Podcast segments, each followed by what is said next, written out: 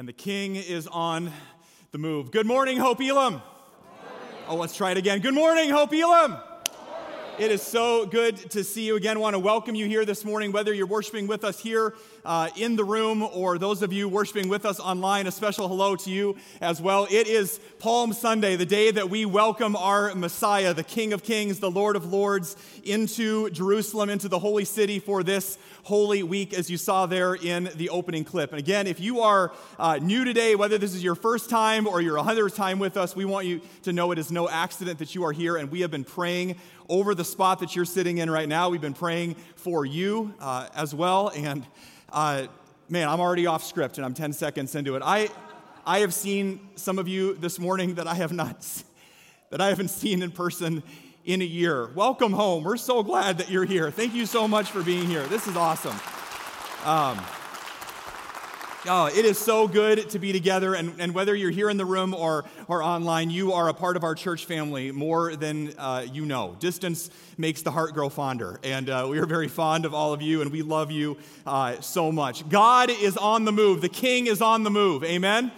And it's not just uh, in the clip, it's not just here on Palm Sunday, but God is in the move, on the move in the midst of our church community uh, here as well in, in a whole bunch uh, of different ways. Ryan mentioned the, the work day that we had 50 volunteers here working inside and outside the building yesterday. You may not know this, but on Wednesday nights uh, right now, uh, we're wanting to bless the community. We're wanting to get to know our neighbors uh, as well. And so, one of the ways that Jesus is on the move in our church community is our missions team said, well, we can't serve food through a buffet line inside. We can't dine together right now because of uh, the pandemic. However, we can still bless our neighbors. And so they have been preparing ready to go meals as well as hundreds of bags of non perishables from our partnership with the Iowa Food Bank. And get this the last two Wednesday nights, they have given out over 100 meals to our neighborhood right around here uh, in the city. Praise God for that.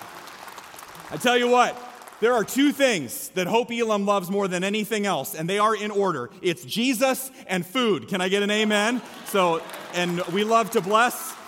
Uh, we love to serve. So if you want to get involved with that, please let us know. But God is on the move. Amen? God is on the move, and is certainly true today as we begin this Holy Week, the final week of Jesus' ministry on earth. Sometimes uh, Pastor Hurst and I and others on staff will get asked, why, why Holy Week? Why, why do we have to have whole this, this whole lead up the whole week? Why, why Maundy, Thursday? Why? And it's Maundy, not Monday, Thursday, for those of you that are confused. Uh, it's Maundy, meaning mandate, mandate Thursday to love others uh, as we love ourselves, the greatest commandment. Maundy, Thursday, Good Friday, celebrating Jesus' sacrifice, and then we get to Easter. Why? We know the end of the story. Why can't we just skip to next week? Why do we have to go through this whole process? I want you to think for a moment about the stories that you've loved. Your favorite movies, your favorite stories, your favorite books. I believe what you will come to find is the linchpin of every single epic story that matters. Is the power of any story lies in the magnitude of what had to be overcome. The power of any story lies in the magnitude of what had to be overcome. Without Friday, there is no Sunday. Amen? Without a death, there is no resurrection. And for some of us, if we don't understand this process, if we don't set our sights on the totality of Jesus' story, so many of us want the blessings of Sunday without the sacrifice of Friday. In our own lives as well.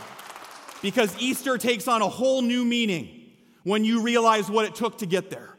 Don't go to the grave until you've gone to the cross.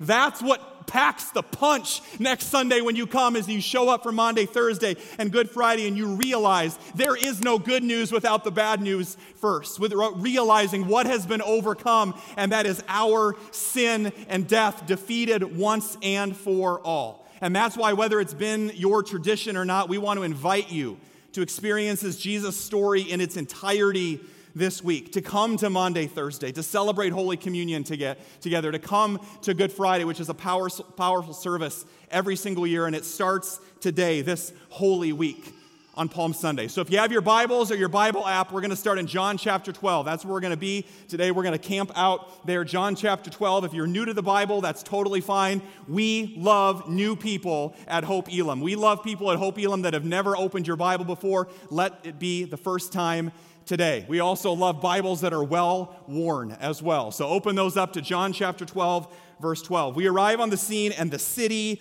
of Jerusalem is in an uproar. If you've ever watched on TV like a, like a Super Bowl championship parade or a ticker tape parade or the World Series champion or something like that, this is that. It's the celebration of Passover, which is an annual festival for the Jews. And so when Jesus enters the city, it is a massive deal. And instead of flags and confetti, people are ripping off palm branches from the city trees and they're waving them in the air and they're yelling out, Hosanna. They're waving their palm branches, which is a symbol of victory and kind of associated with the Greek goddess Nike. If any of you have Nikes on today, you are right in line and very fitting for Palm Sunday. And they start yelling, Hosanna. Blessed is he who comes in the name of the Lord. And I'm pretty sure that all of you got your palm branches on the way in. If you did, wave them around Wave them around like you just don't care. Okay, you got them. Okay, so here's what we're gonna do. We're gonna set the stage and give a glimpse of what it would have been like that morning. And so we're gonna split it right down the middle. So upstairs, downstairs, online folks, you're going to be the blessed as the king, folks. So you're in this too, okay? So if you're on this side, and those of you in the middle, you can pick a side. This side right here is the Hosanna side. This side right here, and the online folks, you are the blessed as the king. We're going to have a friendly little competition. Which, uh, which side is a little more rowdy this morning, okay? So this is just a practice, but you have to wave your palm. That's what makes the difference, okay? One, two, three, Hosanna. Ready? One, two, three. Hosanna! One, two, three. Ooh. I think the Hosanna folks got you. Should we give it another try? Okay, now, whatever side I point to, that's who goes next, okay? So you got to keep an eye on it because I might mix it up, okay? Stay awake this morning. Okay, here we go. One, two, three. Wait for it. Let's do it all together. Hosanna! One more time. Hosanna! Hosanna! Hosanna! Praise God. Yeah, you bet. Give yourselves a round of applause. That was great. Hosanna, which literally means save us. Well, that's an odd thing to yell at a parade. Save us, which only makes sense if you need saving. If you can admit that you need a rescue, which is exactly what the Jews were hoping for that day. Why, why the royal treatment? Why taking off their cloaks and throwing them on the ground? Because this was supposed to be their king. Now, he comes in on a donkey. That's a little odd. But when a conquering war hero in the Roman Empire would enter back into this was normal. They do this all the time. Rome was, was beating up on everybody and accumulating lands and, and riches and wealth. And, and so the conquering king would come back, but he'd be on horses and chariots and puffed up. And here comes this rabbi from Nazareth on a donkey.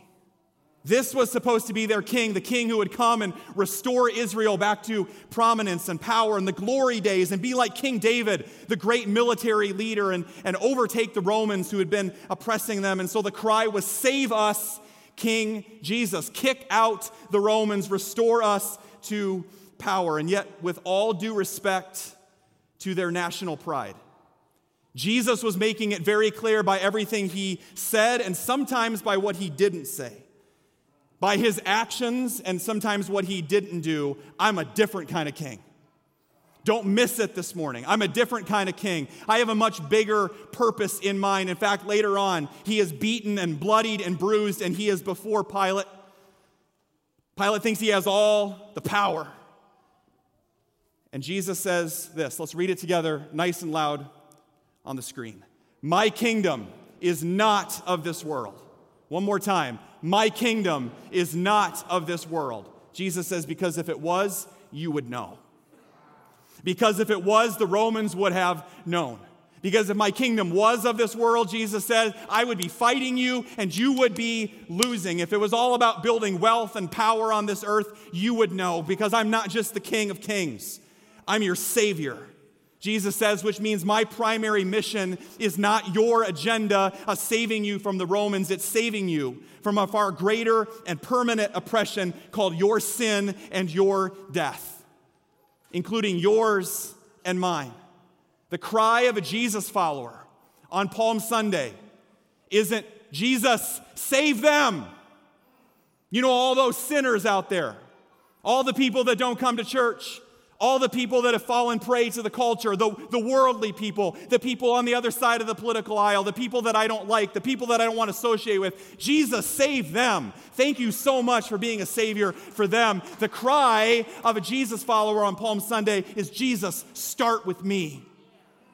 I need saving. So when you yell Hosanna, that is a declaration of what we just sang. Save me, empty me, start with me. And by the way, praise God for our worship team this morning. That was awesome. That was awesome. It's empty me, it's save me. Jesus knew what he was about, and it was the driving force of his life. And because of it, Jesus' purpose formed his path. For Jesus, his purpose determined his path. And you might think that's a very simple statement, but it's actually very, very profound. Jesus had a crystal clear understanding of his identity and his purpose. Do you? Do you? Don't miss that. Don't just get caught up in the story. Ah, let's get to Easter. Jesus knew exactly what he was doing because he knew who he was and what he was all about. And the same idea holds true for all of us today as well. Your purpose determines your path. Your purpose determines your path. And whether you've identified that or not, we all have a purpose. You have one, it just might not be very intentional. Every single one of us has a why behind our what. Every single one of us has a purpose behind why we make the choices that we do, the priorities that we have. For some of us, for some of you, maybe your primary purpose is your career. It's getting the right job, it's, it's the right paycheck, it's the right title and position. And, and if that's your purpose, then your path is going to look like drivenness and maybe grad school and long hours and climbing the ladder. If your purpose is having a nice, safe, comfortable Christian life, then your path is going to be filled with whatever makes you feel good. You're going to take the path of least resistance in your life. If your primary purpose is making sure your kids measure up to every single other kid around them and they, they make the all star team and the traveling team, then your path is going to be filled with constant activity and you are going to resemble an Uber driver for your kids. There's nothing wrong with that. There's nothing wrong with any of those things, except they can't fill your soul. So, what about you? What is your purpose these days? And do you like the path that it has you on? Have you ever stopped to ask yourself at different stages of your life, do I like the type of man or woman that I'm becoming? What is my purpose and does my path align with that? It, it, do my priorities align with my values and what I'm all about, just like Jesus? Do I like the type of person that I'm becoming along the way? I've talked to so many people that long for rest. People are exhausted. They long for peace. They long for a closer connection to God, and they haven't taken a Sabbath for six months.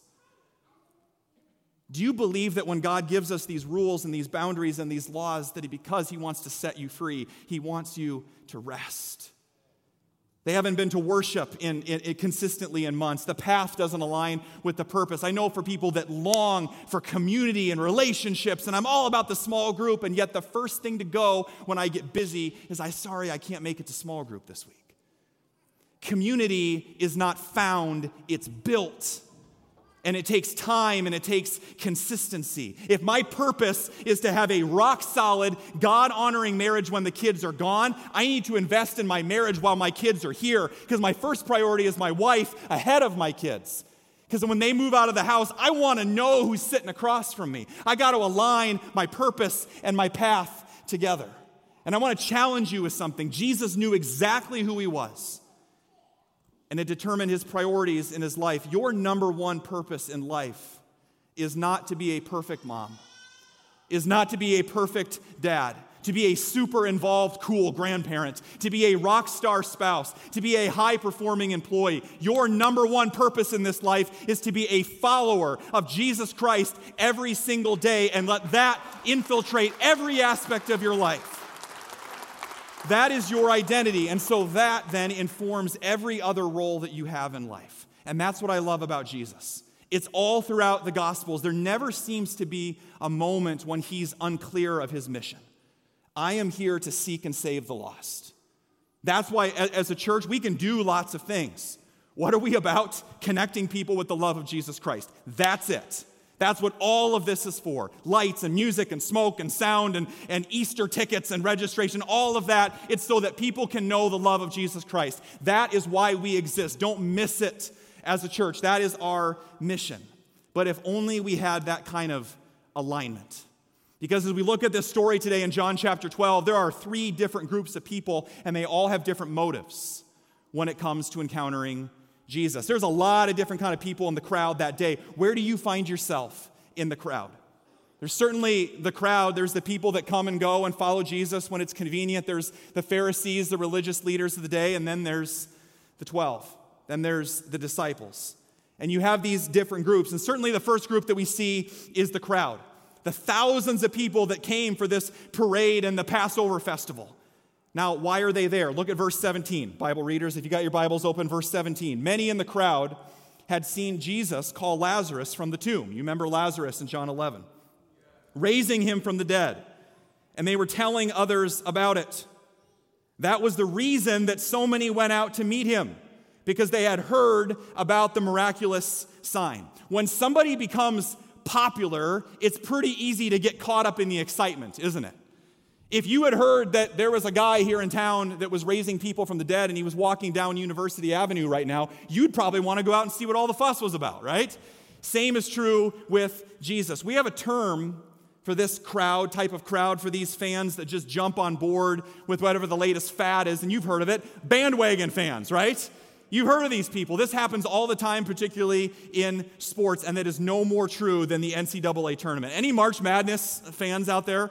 Right now? Okay, three of you. So there's this basketball tournament that's going on right now, and I'm just. I, not to you know puff myself up or anything because we just sang empty me but you are looking at currently the third place participants in the hope staff pool uh, right now right just just saying okay come through for me gonzaga today okay so that's where we're at right now we take ourselves really seriously as we prepare for easter at the start of the tournament, everybody has their allegiances. I'm only going to root for this team. This is my team and nobody else. I would never root for that team. And as the field gets smaller and smaller and your team loses, it's amazing how many people just jump on the bandwagon and all of a sudden everybody's, I'm a die-hard Oral Roberts fan.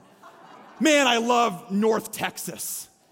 Come on, two weeks ago, you didn't even know those universities existed, let alone had a basketball team, right? But it's easy to jump on the bandwagon, and now they're your team. Why? Because they're winning. Your heart's not in it. You don't know anything about them. You don't have a relationship with that team. You haven't been following them. But now that everything's going well, you're in it. Jesus had a lot of bandwagon fans that day. The crowd was filled. There's a word for that, of what bandwagon fans do. And, they, and bandwagon fans go to whatever makes us feel good and whatever meets our needs. That's called consuming. That's called being a consumer. I'll, I'll be a fan. I'll cheer, as, uh, cheer for you as long as my needs are met, Jesus. As long as you heal the sick and do all those miracles and kick out the Romans, then I am all aboard the Jesus train. Choo choo, I'm hopping on board. I am with you, Jesus.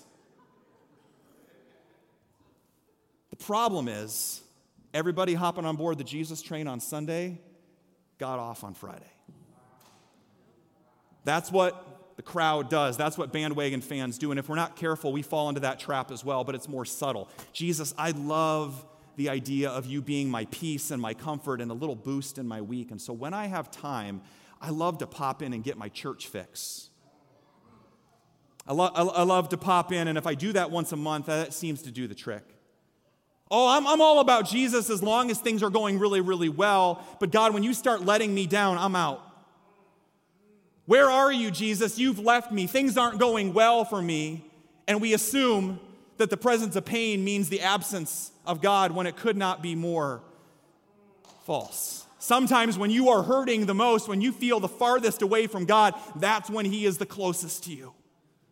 Don't be a fickle fan. Don't be a bandwagon fan. The crowd's purpose is consume what I can get out of religion, consume what I can get. And Jesus says, that's not going to work because I'm not just your king, I'm your savior, and I want all of you. I want all of you. Jesus says, I am the King of Kings. I'm not a feel good religious idea once in a while. I'm your King. And connecting with me once a while, every other week, is never going to satisfy your soul. Amen? Here's the truth you cannot consume your way to maturity in Christ. A lot of people try to do that. And maybe if you and I were in the crowd that day, we'd be doing the same thing, but you cannot consume your way to maturity in Christ. Instead, of fans, followers of Jesus move from consuming to contributing. The most mature people that follow Jesus are servants. You never, ever outgrow serving in the local church. None of us, my pastor Hurst and I included, are never beyond setting up folding tables or scraping gum off the floor. You want to know why? Because Jesus washed our feet. You're never beyond it. None of us are ever beyond serving. That's what it means to be a leader. We move from consuming to contributing. We have the opportunity to do that all the time as a church, and Easter is no different. So at Hope Elam, Easter is what we call a garage door event. You know, back in the previous days when people would like meet together in person and have each other over, you would open up your garage door. Everybody drives home, shuts their garage door, goes inside, turns on the TV. People used to like open up their garage door and say, Come on over. That's what we want to be as a church. Well, it's going to fling the doors wide open, and that's what Easter is all about. And why do you do that? So you can let everybody in because Jesus loves people. It's not about being a big church or a small church. Jesus just loves people. Jesus loves the crowds. He had compassion on them. Before he went down into the city, his heart broke for the crowds. If your faith, if your religion is not moving you to love Jesus, love people more and more and more, make sure it's Jesus that you're following. His heart breaks for people. It, heart, it breaks for the, for the crowds. We want more people here. Not to say we have more people, but so they can experience the love of Jesus Christ. That's why we added another service Nine days before Easter, we had to add another service because you kept signing up. So praise God for that. So that is the Saturday 3 o'clock service, and we will be here bright and early if anybody wants to come to the 7 a.m. service. That's where the party's at, is at 7 a.m. So you should come, folks, okay? Now, when you're throwing a party, you want to be the best host possible, too, and that's our amazing hospitality team. It takes over 100 volunteers from now until next Sunday to make sure that we are offering that warm and welcoming hospitality. But your purpose determines your path. If my purpose is to get my Easter seat and be safe and comfortable, I'm good. I don't care how many people are coming. But if my purpose is to make sure that every single person that walks through those doors and shows up online feels loved and welcomed, you better believe I am serving. Because that's what we do. That's what followers of Jesus do. If my purpose is to get my needs met, it doesn't matter that we have five Easter services. But if I'm a servant leader, if I'm a follower of Jesus, I've moved from consuming to con- contributing. And I, I do some Zooms with people that haven't been able to come in worship, and I was Zooming a couple weeks ago with a very, very faithful couple of our church that's in their 80s. And they're, they're, in, they're in good health. They just got vaccinated, and I was meeting with them. We hadn't talked in a, in a long while, and I just asked them, What do you miss the most about coming to church in person. They are in their 80s. They have every right and every excuse to say, been there, done that, somebody else can serve, somebody else can volunteer. What do you miss the most about church? You know what they said? Serving every single week. Serving every single week. And that just that just rocked my world. I said, You you inspire me. They could make every excuse in the book, but they say, We're here to serve and not consume. We're throwing a party and we need some hosts, and we would love your help with that so that every single person that walks through those doors know that, knows that they matter to God. But there was others in the crowd that day. Not just, not just the crowd, but secondly, the Pharisees, the religious leaders of the day. We get a glimpse into their hearts in verse 19. Look at that in your Bibles, verse 19. The crowds are going wild for Jesus, so the Pharisees said to one another, See, this is getting us nowhere. Look how the whole world has gone out. These is first century party poopers right here, okay? That's where it's at. The whole world has gone after him. If that doesn't scream jealousy, I don't know what does, which speaks to the Pharisees' problem. If you're a Pharisee, your job is to maintain law and order, to keep the order. And Jesus' very presence threatened everything about the religious establishment. He healed when he shouldn't, he hung out with the wrong crowd. He loved his enemies. He forgave people that you and I want to be bitter and hold grudges against.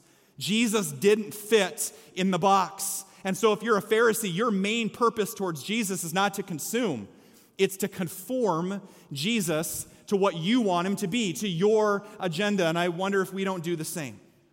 But what happens when Jesus' agenda butts up against yours? You know, Jesus, I'd, I'd, really, I'd really rather not love that person that, that's on social media. I, I just would rather lash out against them because it feels good just to rip them down and tear into them. And Jesus responds, Yeah, who's your king? Yeah, Jesus, you know, when I when I do my budget and, and my money, I'm just gonna do it my way and, and spend my money and my budget and work out my tithing and my giving the way that I want to. Jesus says, Who's your king? You know, Jesus, when I come to church, I don't really like to socialize with anybody, even social distancing. I'm just going to hang out with my clique, with my huddle, with my crowd, the people that have the same color skin that I do, the people that, are, that live in the same side of town that I do, the people that I know voted last November the way that I voted. And Jesus says, You know, I really, really care who's president, and I really care who you voted for. I want to know who's your king. Because I'm the king of kings. Who's your director in this life? Who gets to call the shots for you? And the reason Jesus says all of this is because that's where the joy is found. When Jesus is your director, when he's your king, when he calls the shots, that's where the joy is found. That's where the abundant life is found. That is where freedom is found. When your purpose, praise God, when your purpose is connected to Jesus, it changes everything. And nobody knows that better than the last group that was there that day this ragtag bunch of misfits called the disciples. They weren't consuming all the time, they weren't necessarily trying to conform Jesus sometimes. They had found a purpose worth living for. I'm just going to stay connected to Jesus no matter what. They didn't have to follow him, and neither do you. But they did. They could have left when the teaching got hard, but they didn't. Were they perfect? Absolutely not. They were about as messed up as you and I are. But they realized when you found the bread of life, you're going to go to what feeds you over and over again. We're not a perfect church. We're not a museum for saints, we're a hospital for sinners. There's no holy huddles here. There's nobody that's above anybody else at Hope Elam. We're one beggar telling another beggar where to get food the bread of life, Jesus Christ. And I love what the disciples realize. Jesus is doing some really hard teaching and it's bumping up against their agenda. And I want to conform Jesus to what I want him to be. I want him to be the kind of Savior I want him to be. And Jesus says, That's not who I am.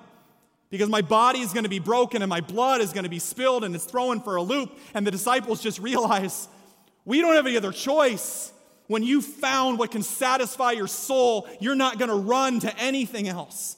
And so they say this. Go ahead and go to the next slide. Lord, to whom shall we go? You have the words of eternal life. You're it, Jesus. I'm not going to go anywhere else. It's the secret to life. The secret to life.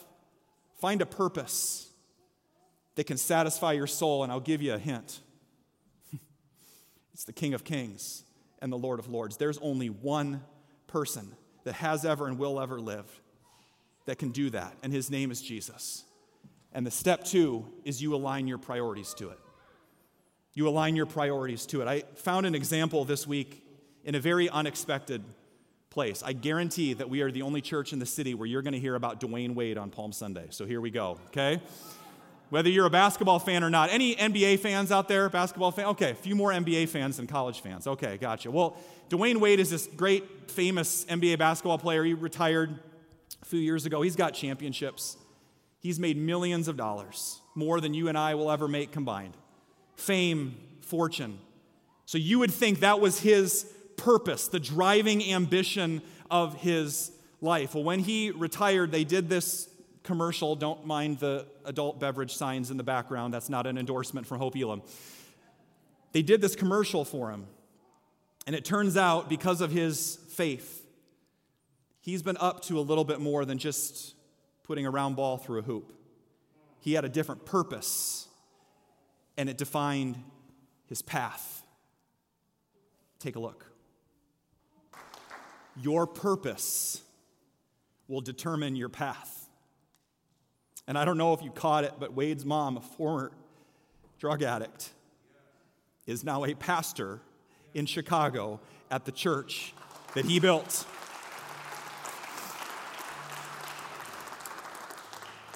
When you look at your purpose, the direction that your life is headed these days, is it all about you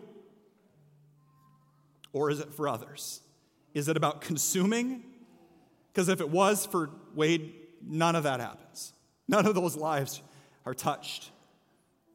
When you let your purpose determine your path, the question you have to ask yourself is Is it going to matter when I'm gone?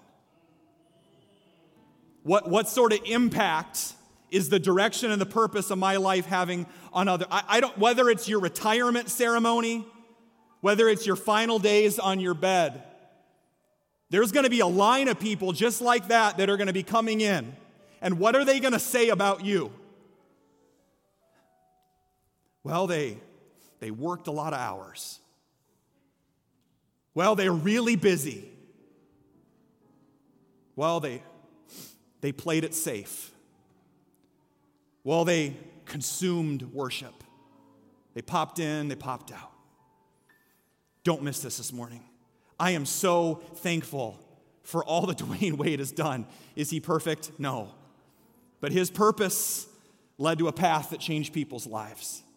But I cannot help but think this morning what does that line look like for our King, for our Savior?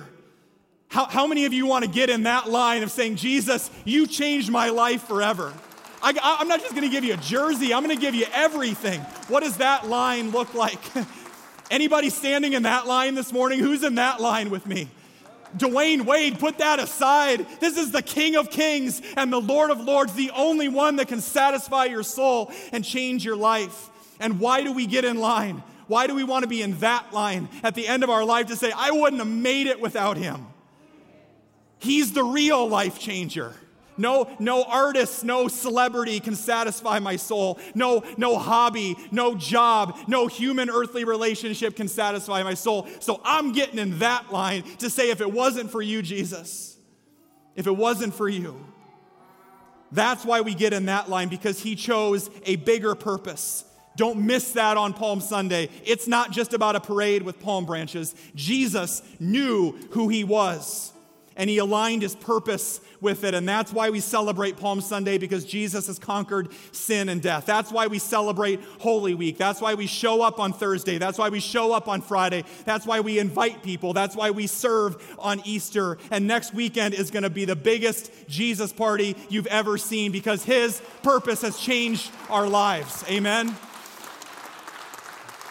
His purpose has changed our lives forever. Even when life isn't perfect, He's still the King. Amen?